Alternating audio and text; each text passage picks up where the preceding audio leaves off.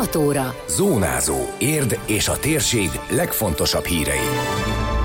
Bizonytalanság, harmadik oltást kellene, akinél nem mutatnak ki védettséget, de nincs hivatalos protokoll. Búcsú vasárnap tartja utolsó istentiszteletét a Kálvintéri Református Gyülekezet lelkipásztora, súlykorlát már büntetik a tárnokon átrobogó nagy teherautókat.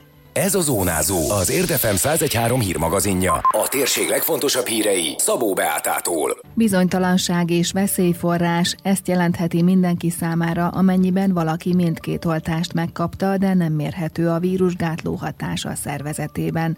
Rusvai Miklós víruskutató beszélt erről az Érdefem 1013 reggeli műsorában, ahol előzőleg egy 70 éves hölgy mondta el, hogy ezzel a problémával áll szemben. Áprilisban megkapta a Sinopharm vakcina második dózisát is, majd elment egy vérvételes antitest vizsgálatra, aminek az eredménye tízes lett. Mivel azonban 50-es érték fölött számít jónak, egy másik magánklinikán is kérte a vizsgálatot, ami azt mutatta ki, hogy nem mérhető lényeges vírusgátló hatás a 2020-21-ben izolált SARS vírusokkal szemben. Ez azt jelenti, hogy nem bizonyítható a védettség, mondta a virológus. Sajnos azt kell mondanom, hogy nem bizonyítható, hogy védett lenne. Többféle nézet van e tekintetben. Én azon az állásponton vagyok, hogy az inaktivált vakcinák, amilyen a Sinopharm is, elsősorban antitestes immunválaszt kell, hogy ébresztenek, tehát az antitestek termelődését ki kell, hogy váltsák, és ha ilyen nincsen, akkor a védettsége az illetőnek nem igazolható. Az illető személyek számára bizonytalanság és veszélyforrás, a környezet számára bizonytalanság és veszélyforrás, tehát ennek a problémának utána kéne járni. Egyrészt egy államilag finanszírozott vizsgálat keretében meg kellene nézni, hogy vajon hány embert érint ez a probléma, a 60 évnél idősebbek között nem ritka, hogy az inaktivált vakcina esetében nem tapasztalnak immunválaszt, hangsúlyozta a szakember.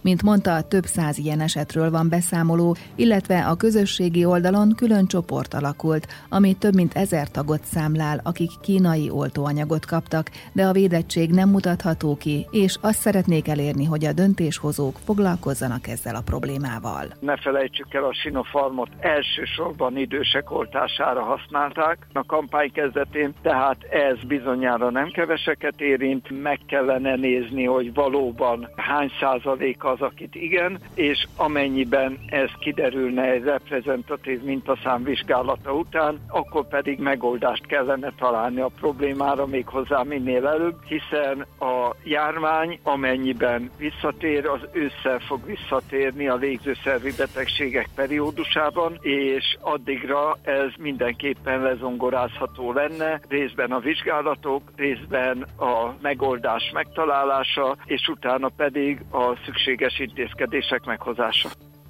Bármelyik másik vakcinatípus jó lehet harmadikként, mert valószínűsíthető, hogy az illetőnek a szervezete az inaktivált vakcinára nem reagál jól, azonban elvileg nem adhat a házi orvos harmadik oltást, ilyen esetekre nincs protokoll számukra, emelte ki Rusvai Miklós. Aki hasonló helyzetben jár, annak nincsen bevett mód arra, hogy ez ellen tegyen bármit is, hiszen az orvosok keze meg van kötve, ők önmaguktól elvileg nem adhatnak harmadik vakcinát annak, aki mondjuk megvizsgáltatta saját költségén az ellenanyag szintjét és negatívnak találták, jelenlegi oltási protokollban ilyen helyzetre nincsen megoldás.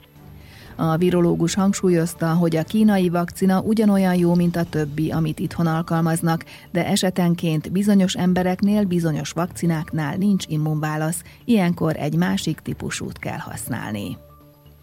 Vasárnap tartja utolsó istentiszteletét a Kálvintéri Református Gyülekezet lelkipásztora, Erdélyi Takács István 39 év szolgálat után a visszavonulás mellett döntött.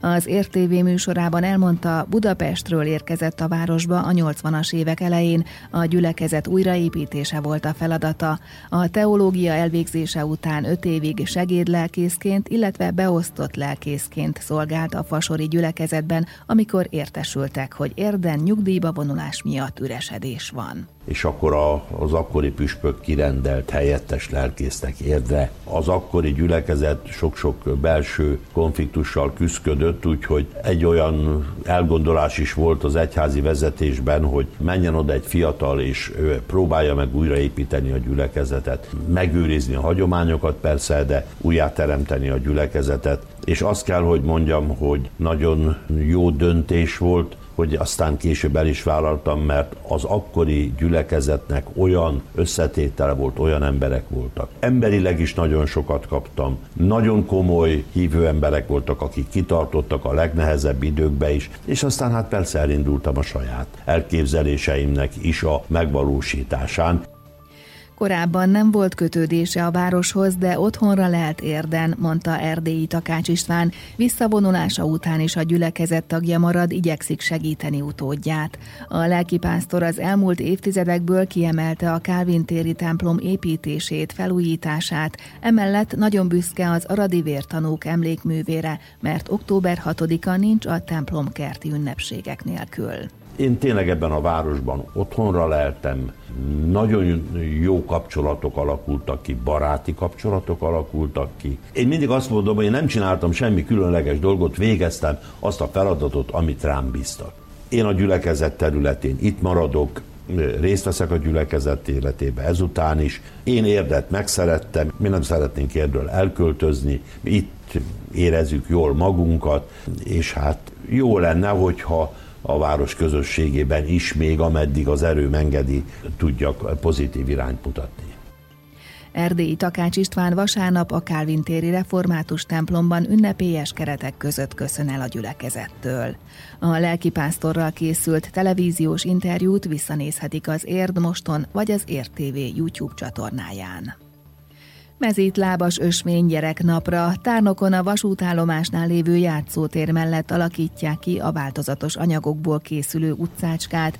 Lukács László polgármester azt is elmondta, hogy az iskola udvarán telepített műanyag kézilabdapálya után a kisiskola udvarán hoznak létre egy streetball pályát, amit a Kosárlabda Szövetségtől kaptak, hamarosan a kosárpalánk is megérkezik hozzá. Emellett egy új játszótérrel is gazdagodott a település. Egy vadonatúj játszó játszóteret sikerült átadnunk a Berki részen. Volt itt egy régi játszótér, de az nagyon elavult volt. Ott egy nagyobb fejlesztésbe kezdett egy vállalkozó, és a település fejlesztési szerződésben vállalta ennek a játszótérnek az elkészítését, ezzel kezdett. Ezt átadtuk, illetve a gyereknapra készülünk a vasútállomásnál lévő játszótér mellett egy ilyen mezitlábas útnak az elkészítését, ez éppen készülőben van. Itt különböző borítású részeken tudnak a gyerekek mezitlábát átmenni. Ezt ma holnap befejezik a közértkerti dolgozói, és a gyereknapon ezt már tudják használni. Úgyhogy ezt direkt ezért is csináltuk meg, hogy, hogy időben kész legyen.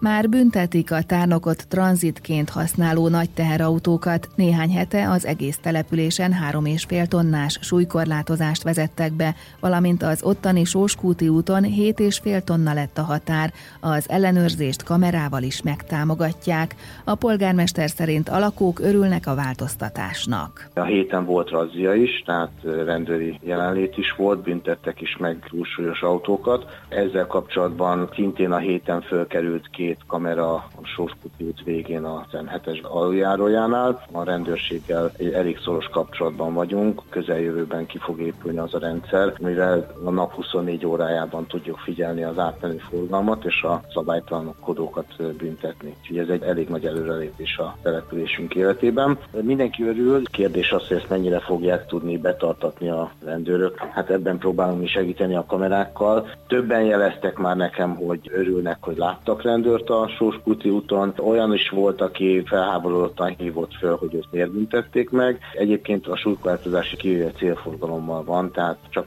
az átmenő forgalmat akadályozzuk meg ezzel.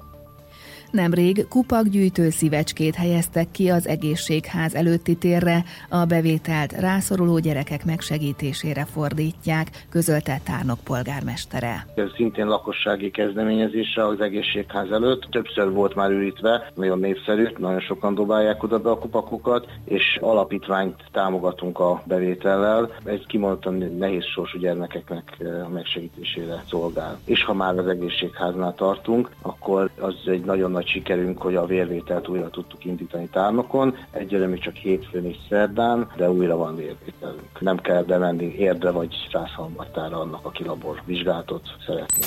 Időjárás. Többnyire napos idő várható, de gyakrabban gyülekezhetnek gomoly felhők is, csak néhol alakulhat ki kisebb esőzápor. A szél élénk időnként erős lehet, a legmagasabb hőmérséklet 21 fok körül valószínű. Zónázó. Zónázó. Minden hétköznap azért efemen. Készült a médiatanás támogatásával a Magyar Média Mecenatúra program keretében.